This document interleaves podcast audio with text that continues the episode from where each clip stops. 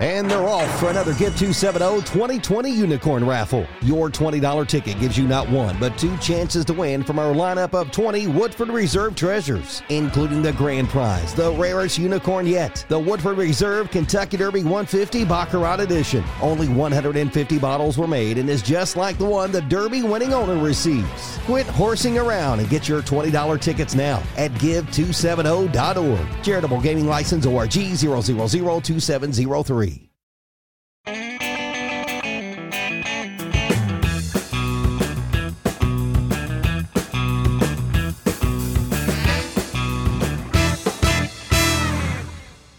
Hey everybody, welcome to another Whiskey Quickie, and today we're looking at some fine folks from Cincinnati, Northern Kentucky area with New Riff, which uh, I think we've been a lot of fans of their stuff for quite some time. And this is one of their heirloom grain varietals that they had recently come out with, and this is New Riff Yellow Leaming, and this is again an heirloom varietal. It's a derivative of a Native American corn dating back to eighteen twenty-four. It was sourced and grown for New Riff by Charles Fogg. He's a farming partner in Greensburg, Indiana. And New Riff says the heirloom leaming corn led to a classic high rye bourbon that has exceptional depth, depth and balance. But death. Death. Sounds awesome. It's liquid. the, the, the new liquid death.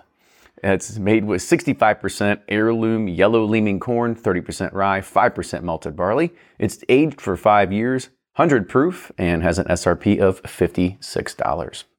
Yeah, New Riff is known for their single barrel selections, you know, have a great, do a great job at that, but this is cool, bringing these cool, exciting, uh, new, different small batches to kind of build off of those. You know, one thing that wasn't in here that they've been big, big fans of is there's nothing malted. Oh, thank God. No, I'm kidding. There's nothing malted. Actually, we like the malted rice. Yeah, so. That was actually pretty good. All right, here we go. On with the nose. Ooh, it smells good. There's some sweet, like sweet. Fruit noties, fruity notes, fruity fruity noties. I mean, like I would, fruity pebbles kind of. I actually, know. I would say there. I was gonna say some some good like grape Kool-Aid kind of flavors. Yeah, it's very sweet on the nose. On the nose, I like it. I would say Kool-Aid in general is maybe a little bit of fruit punch. I want the taste. Oh man, it's really sweet, fruity, sugar, grape Kool-Aid, punchy, and it has this wonderful baking spice to finish it out. So it. Really sweet on the front palate, mid palate, really creamy, but this nice like baking spice. Overall, really great balanced pour. But it's not overly spicy. It still has a very good creamy texture to it, yeah. in my, my opinion as well. one hundred proof, it's something that you could really kind of just start your day off with, I guess is a better way to say it. That's one way to look at it. I'm sure that's exactly what they're looking for. All right, so let's go ahead and rate it. So on the nose, how do you feel?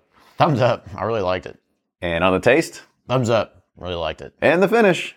Thumbs up. This is overall really good, really balanced. Perfect whiskeys for me are sweet, fruity, spicy. It hits all those check boxes for me. There you go. So that is our review of New Riff's Leaming Yellow Corn. Cheers, everybody. We'll see you next time. Toodles.